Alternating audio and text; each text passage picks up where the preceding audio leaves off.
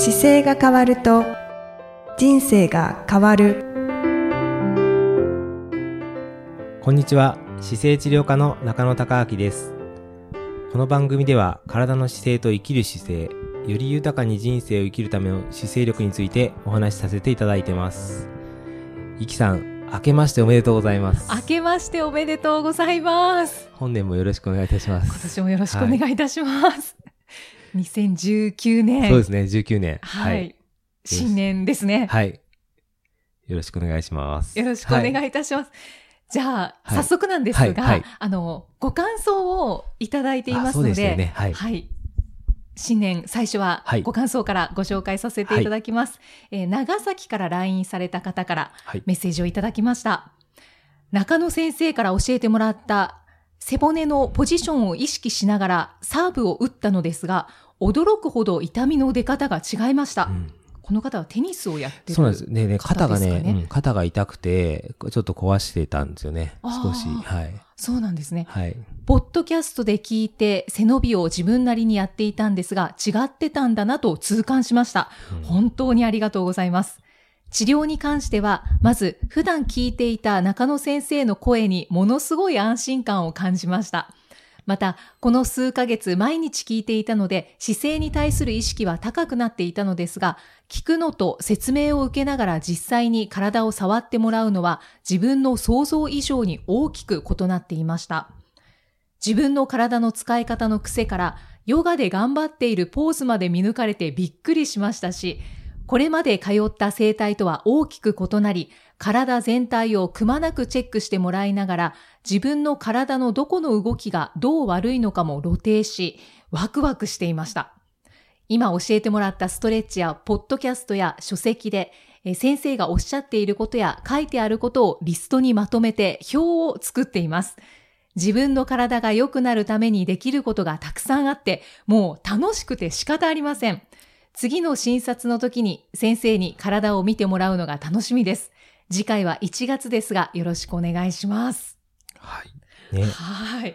ワクワク感が伝わってきますね。本当にね。今月いらっしゃるんですね。そうですね。はい。いやー、でも、この方もね、ほんほんとお話ししながら診療してて、はいあのーやっぱり、一個の動作がおかしいことが分かると、こういうことも困ってませんかっていうのを、まあ、すもう見た、見たまま伝えてっただけなんですけど、うん。もうすごく喜ばれて、はい。で、やっぱりご自身でもこういろいろ工夫はしてたけど、ちょっとしたところがやっぱり違ってたりとか、うんそうまあ。もったいないところがいっぱいあったので、それをちょっとお伝えできたっていうのが非常に喜んでいただけたみたいで、うん。まあこの方はこう実際自分で、えっ、と、はい。僕が伝えたことを、まあ、リストにしてまとめて表を作ってますって書いてあるんですけど、まあ、実際には、この表に近いものっていうか、本来は治療しながら、はい。これは今からこれやりましょうねっていうのを順番にこの順番でやっていきましょうとか、まあ、ツイン回数が増えれば、はい。増えてきて、ちゃんとそのリスト作んなくてもできるようにはなってるんですけど、この方は先に僕が多分伝えようと思ってるものを予測してリストにして、で、それを今度多分持ってきてくれて、これはやっていいかどうかって多分ショートカットしようとしてるんだと思うんですよね。なるほど。はい。なまあので、長崎の方ですしね。そうです。それで、テニスをね、あの、お子さんにこれからも教えていきたいっていうのもあって、ご自身もされてるんですけど、はいこれからやっぱり子供をの、に教えながら、まあ多分強い選手を作っていきたいという思いがあるみたいで、で、僕もそこになんかすごく共感して、まあこういうふうにことはだ順番としては大事ですよっていうお話もしたので、うんうんなので、こ今後は将来、今見てる将来オリンピック選手になったりとか、あの、世界に出てく選手を教育するために、こう何が必要かっていうのをどっかで、ほーあの、意識されてると思います。は。はいい。その意識ももう高いですね。そうですね。本当ね、去年もそうだったんですけど、今、選手っていうか中学生ぐらいのお子さんで、このはい正しい体の使い方を教えると、劇的に伸びるっていうケースがあるんですよ。はこの間は、去年は陸上の方だったんですけど、その方もタイムが伸びて、ええあの、本当に県で2位とかになられて、そうなんですねう。ん。あのーやっぱり体ってどの種目も競技特性があるんですけど、うんまあ練習量が必要なだけ間違いなく必要で、本人が持ってる身体能力はあるんですけど、はい。姿勢とか取り扱い方が崩れてると発揮できないんですよね、練習量うん加えても。なので、、体をちゃんときれいに使えるようにマネジメントすることと、練習量の負荷が競技特性のかければ、それがもう世界に伸びていく条件だと思うので、はあ。いろんな種目の選手をこれからもなんか助けていくこととかできるのかなと思って、はい。いや楽しみですね。そうですね。そういうワクワクもちょっとありますね。本当ですね。じゃあまずはこのコーチの方がはい。こう改革していって、そうですね子。供たちに伝えていっていただきたいですね。本当に、もうこれまでの生態と大きく異なりって一緒だったらちょっとびっくりしますけど、僕も。生態はね、本当に僕、中野生態って書いてあるから生態って呼ばれるんですけど、もともとやっぱり、かつてスタートが生態だっただけで、はい今はもう本当に、なんだろうな、生態っていう業界ではなくなっちゃっているので、うんまあちゃんと本来必要な体の使い方を教えながら、あの、将来壊れないためにどう伝えるかなので、ですね。なんか新い。しいものを作ってるような形でいつも仕事をさせてもらってます。はい。はいもう別物です。私も通わせていただいてますけど、あの、ほぐすだけとか、あの、全然ないので。そうですよね。はい。やっぱりうん整体とか整骨院とか、そうですねこう、ほぐして柔らかくしていただいて、はい。楽になって帰るっていうイメージなんですけど、そうん。次のなんかなん、なんでしょうね。今だから足らないものなんですよね。はい本来あるべき、あのーものが今ないので、そのあるべき、まあ医療というか、新しく、未来のために自分の体をどう使っていくかっていうのを、まあ教えられるうんうんような塾と修理工場みたいな感じですけど、そうですね。うん本来の、あの、やっぱり予防っていうか次の医療はこういう形にならないとおかしいはずなので、うんか対処療法的な医療じゃなくて、もう先のと先見投資するための医療はい。として自分のもう体をよりよく使って人生を楽しむための攻め、攻めていく形の医療ですよね。そうですね。あと自分の伸びしろとか可能性を感じられます。あ、そうですよね。はい。本当にね、あの、早い年齢の時にお会いできる方がレバレッジが効くというか、やっぱり投資なので、あの、リターンが大きいんですよね。そうですようね。ん。あの、後からだと積み立てられないので、うんやっぱり、投資、お金の投資も似てるんですけど、あの、初めの頃からつ積み立てていくとどんどん元元本が大きくなってくるんですけど、はい。体の場合も同じで、積み立てが早ければ早いほど大きくて、かつ利回りも大きいんですよ。うん。まあ、ちょっとり、あの、お金の話になると、あの、倍になるまでどれぐらいかかるかとか、あの、ほいろんな法則があって、はい。なんだろう、あの、元本に対しての倍になる比率よよりも、元本以上に成長してくるので、すごいことですよね。僕もなんか自分でじね、実際、あの、私の患者さんでも、あ、なんか今人生で一番体調いいですし、人うん史上最強の自分がいますっていう方がたくさん見えるので、はい。それってやっぱりもともとイメージしてた世界じゃないんですよね。うんうん。だから僕も子供と、あの、走ったりすると、子供以上にやっぱり今走れたりするし、中学生の時と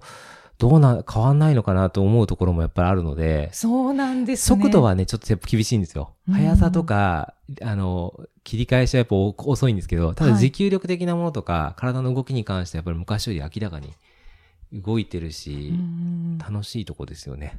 なんか意識としても、うんやっぱりもう、年を取れば取るほど、はい体は動かなくなっていくよなっていはいう意識ですし、はい戻ることはまずないなってはい。思っちゃってるんですけど、ああ、なるほど、なるほど。そうですね、一般的にはね。そうですねそうそうそう、一般的にはね。だけど、そうじゃないですね。史上最高に、はい。こう、体力がありますとか、はい。ね、そういう方がたくさんいらっしゃるってことなので、なのでね、やっぱりちゃんと投資としてこう体を直していくことで、本当に大事な部分の、なんだろう、人生を考えたときに、やっぱり体が崩れると、ん全部崩れてきちゃうので、うん。だからそこに時間かけて直していったり意識できるっていうのは、やっぱ本当に大事だなと思ってうん、うんうん。えそうですね。ーはい。あの、長崎から LINE されている方、ね、メッセージご紹介させていただきましたが、今月いらっしゃるということでので、ですすね。はい。ちょっと楽しみにしてます、僕も。またはい。楽しまれてください。はありがとうございます。で、あの、今、健康投資とか、あの、投資っていう言葉が出てきましたけれども、お正月ですので、はい。中野先生に、はい。まあ、中野流のそはいの計画とか目標の立て方っていうのを教えていただけたらと思うんですが。僕、本当中野流っていうほどじゃないんですけど、はいなんだろう、自分でいろんな、あの、やっぱり成功してる方っていうか自分のなりたかった方の影響をやっぱり受けてて、うんあの、自分がやりたいことを結構リストアップしてるんですよね。まず。はいはい。で、やりたいことってこう考えてるけど、見てないと忘れちゃうのでうん、だからそのやりたいことのリストみたいなのは持ってます。リスト。じゃあやりたいと思ったらもうすあ、ぐそうそう、そこに書いておくんですよ。もうそこに書かなくてもすぐノートに書いたり、メモに書いたりして、あで、どっか覚えてるわけですよ。あはい。それを、じゃあ、いつやるのかっていう話なんですけど、でうん2019年だったら2019年の時はこれやりたいなと思ったら、その予定を先に入れるんですよ。うーん。それははい。前後の予定とか、あ全然考えないですね。考えないです、それはあ。そうなんです考ね。えずに先にやりたい時期にやりたいものを入れてあげないと、はい。えっ、と、他のものが入ってくるじゃないですか。はい。でも、なんか、あれなんですね。自分がもしも、こう、将来がですね、ないとしたら、じゃあはいあと30日しか生きれませんよってもし言われたら、はい。30日の中で最大にできること考えるじゃないですか。そうですでもね。いつまでも生きてると思うと、やっぱ考えなくなっちゃうので、うんうんうんなのでいつかやりたいことはもうすぐにやった方がいいのかなと思って、うんなるべくその今のみ満たされてる条件の中で、じゃあ今今年これがやりたいなからこれやってみようとか、うんじゃあこれ来年はこれ行きたいなとか、再来年これかなとか、まあその辺はなんとなくこうあって、はいはい。前後。そうなんですはね。い。その、寿命を考えるときに、はい。30日とかい1年とか、短いスパンで考えるんですね。そうです、そうです。であの、そうじゃなくてもですよ。例えばだから80まで生き生きる、生きたいとか100まで生きたいとは思いますけど、ただ、は100歳まで生きるときに何したいかって考えたら先じゃないですか。でも、はい。もしかしたら明日終わるかもしれないっていうのが、やっぱり命ってわかんないのでうん、だってその時に先にやりたいことやった方がいいよなって思うのがやっぱりあってうん、それでなるべくそのバランスがいいもの、そのめちゃくちゃには振らないですけど、それでもはいやっぱりやりたいことって思い切って入れるとできちゃうので、ああ、そうなんですうね。ん中野先生はどのぐらい入れられるんですか？やりたいことリストから1年間に落とし込むときに。落とし込む時にね、一番覚えてるやつを先に入れます。やっぱりずっと何も見なくても、リスト見なくても、やりたいと思ってるやつはやっぱりやりたいやつなんで、ああ。で、見て思い出すやつはまだちょっと先でもいいかもしれないですよ。でも見てなくても覚えてるやつってやっぱりやりたいやつなので、それは先に入れた方がいいかなと思って。はあ考えるっていうよりは、そういう意味では自分のやりたいことに対してすごく、まあ、わがままっていう感じですね。自分が思ってる気持ちを最優先にするので、だからそこにはそんなにストレスなくい持っていこうとしてます。うーん。まあ、ただ、うん。やっぱりそうやって踏み切れない。そうそうそう、そうです。人はたくさんいますよねすごいわかりそうそうすごいわかりますね。はい大人の事情がいっぱいありますからね。そうですね。家族だったり会社だったり。そう、それを、やっぱり我慢することも一個なんですけど、我慢ってしすぎると体に良くないんですよ。はい。で、やっぱり、あの、自分のためにこう人生って絶対あるはずなので、うん。どっかで自分のやりたいことにをやっぱり許してあげないとう、ん。それで苦しんじゃうことってたくさん見ててう、ん。が人に対して合わせれば合わせるほど苦しくなってくるので、自分のやりたいことをやりながら、あの、寄り添っていくっていうところがすごく大事だと思うんですよね。うん。なので、ゼロじゃなくてもいいので、例えば、今までもし全然自分から言ったことない方だったら、はい。ちょっと言ってみるだけでも違うと思います。だからゴールデン、今からだとゴールデンウィークとか、9月ぐらいに、いや、私ちょっと1週間ぐらい休んで、こういう海外にこういうとこ行きたいと思ってるんですよって、例えば言うじゃないですか。はい。言ったら周りは、あ、休みたいんだねって思うわけですよ。うんうんうん。その瞬間に、何休もうと思ってんのと思う環境ではないはずなんで、ん。なので、それを優先して言っていくことによって、あ、休めるんだっていう多分初め実感が必要だと思うんですよね。そうですね。確かに口に出してないってことはありますね。そう、やっぱりね、言うことがすごい大事です。ああ、言ってみる。そうですね。今ちょっと言ってダメそうなのはエベレストなんですけど、エベレスト登りたいなって言いながら、あの、言ってもやっぱりエベレストはちょっといろいろ条件があって、それはダメでしょっていうのがやっぱ返ってくるから、あやっぱりダメなのかなと思いながらあ、今は今はダメなのかなとかね。そう、そういうのがやっぱりあって、でも言うい思ってることをやっぱり言わないと周りがわかんないので、うんやっぱり伝えることから変わってきますね。うん。ちょっと自分の例でいくと、僕のあの砂漠にこう走った例なんかも、はい。あの、さ5年前なんかだと砂漠に行くっていうことを自体がはい2週間休むとか3週間休むっていうスパンで必要だったんですけど、そうですよね。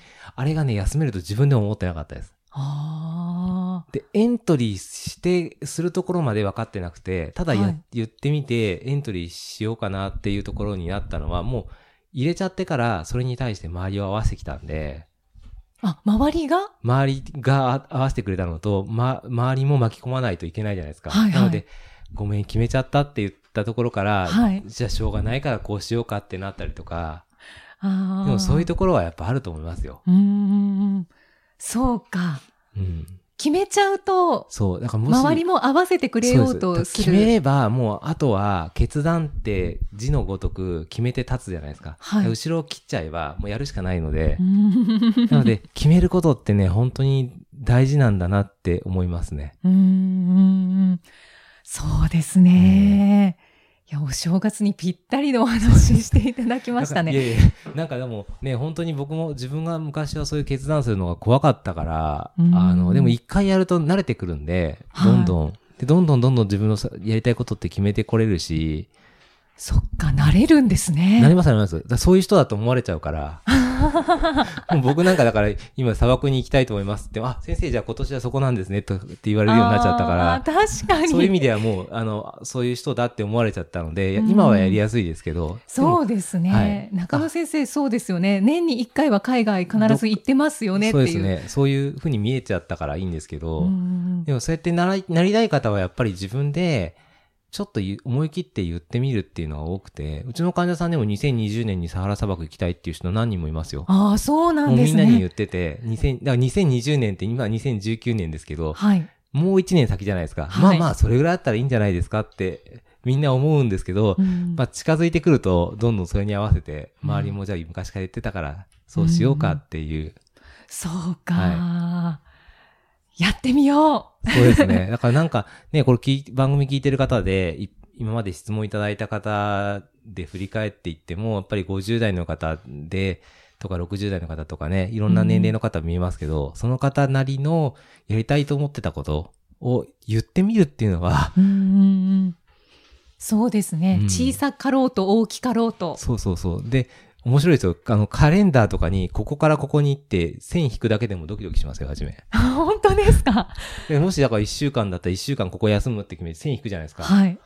まだや休むわけじゃなくても、線引き入れると、あ、なんか赤くなって休むためにやんなきゃって思って、全部逆算するとできちゃうので、ああ、そういうものなんですね。おーだからやりたいと思ったこととか、あの、ちょっと、こういうこといいなと思ったことは、大体できることしか思いつかないはずなので、うんうんだから、中野生態に行ってみたいけど、あ、うちのね。遠いなとかはいはい、はいはいあ、もうそれはね、ぜひ来ていただけるように、あの、そこも決断。そうですね。ですね本当に、あの、なんだろう。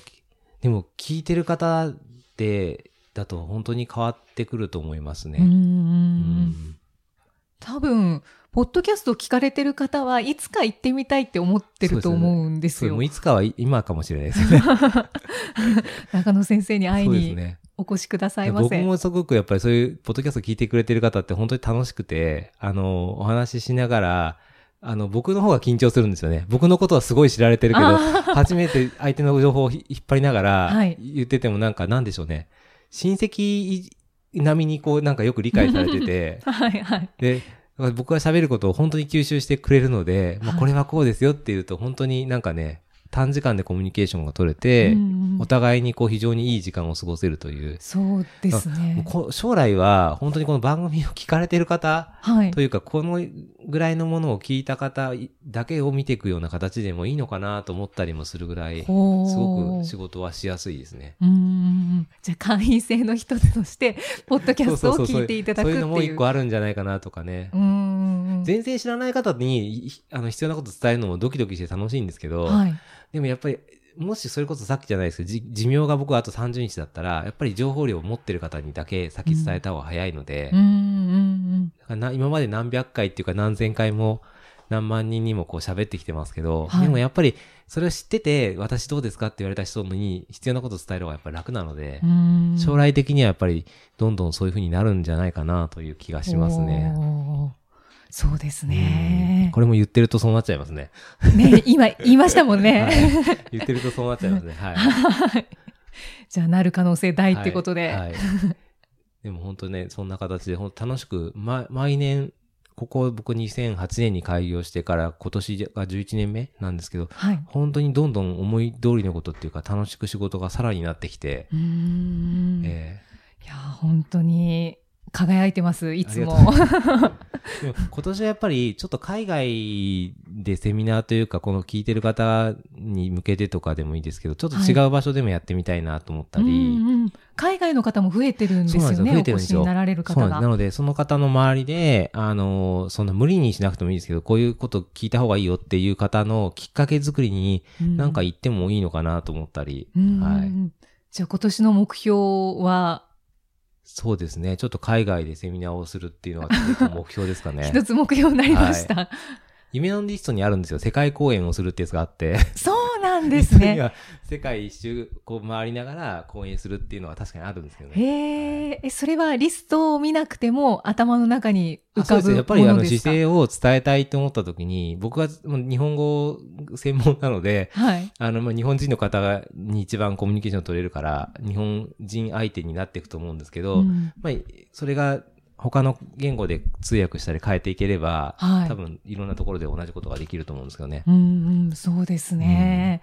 じゃあ今年実現する。そうですね。なんか本当にこの、聞いて、ポッドキャストの聞いて変わりましたっていうのを実際にやっぱりね、お会いして体験すると、あ、もっと早く伝えられるにはどうするといいんだろうとか、はいもっと早い年齢で伝えるにはどうするといいんだろうっていう、まあ僕のやりたい使命感の中でこう考えていくと、まあできそうなことをちょっとずつやって、で、しかうんも、ちょっと背伸びする感じですよね。あ自分の中ではうん。快適なゾーンっていうよりは、ちょっとだけ汗をかくけど、はい。でもやっぱりちょっと前に前に行って進んでいきたいなと思うので、うんなんかそんなことをしていきたいと思ってます。楽しみにしております。ありがとうございます。えー中野流はい。計画目標の立て方、はい。たくさんお話しいただきました、はい参考にさせていただきます、では、じゃあまた、いきさん、あの、お手伝いに来てください。次回以降もまたよろしくお願いいたします。よろしくお願いいたします、はいありがとうございましありがとうございまたした。この番組では、姿勢や体についてのご質問、そしてご感想をお待ちしております。ご質問とともに、年齢、体重、身長、性別をご記入の上、中野生態東京青山のホームページにありますお問い合わせフォームからお送りください。体を見直す時間は人生を見直す時間である。姿勢治療科の中野孝明でした。